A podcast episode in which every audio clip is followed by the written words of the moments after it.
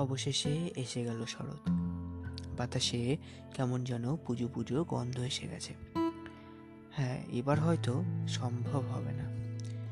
তবে মন তো, অগোছালো জীবনের অত্যন্ত এই কয়েকটা দিনে আমরা হয়তো সুখী করতাম কেউ বা হাজারো উপহারের মানচিত্র খুলে বসতো, আবার কেউ বা কুয়াশাচ্ছন্ন মুখে সেই ল্যাম্পপোস্টের পাশে দাঁড়িয়ে থাকতো।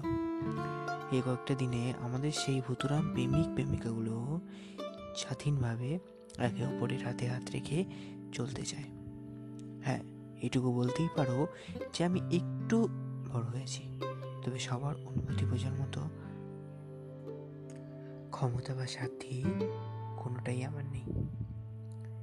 তবে এমনও আছে অনেকে যাদের কাছে শরৎ বড্ড একঘেয়েমি। দামি সময়ের, দামি দুঃখের, দামি সব অভিমানের কাছে। হ্যাঁ জাতি ধর্মে বর্ণে পরিচিত এই শরৎ সবার শুধু আক্ষেপ একটাই। মানুষ যদি জাতি ধর্ম বর্ণের দোহাই না দিয়ে এক হয়ে থাকতে পারতো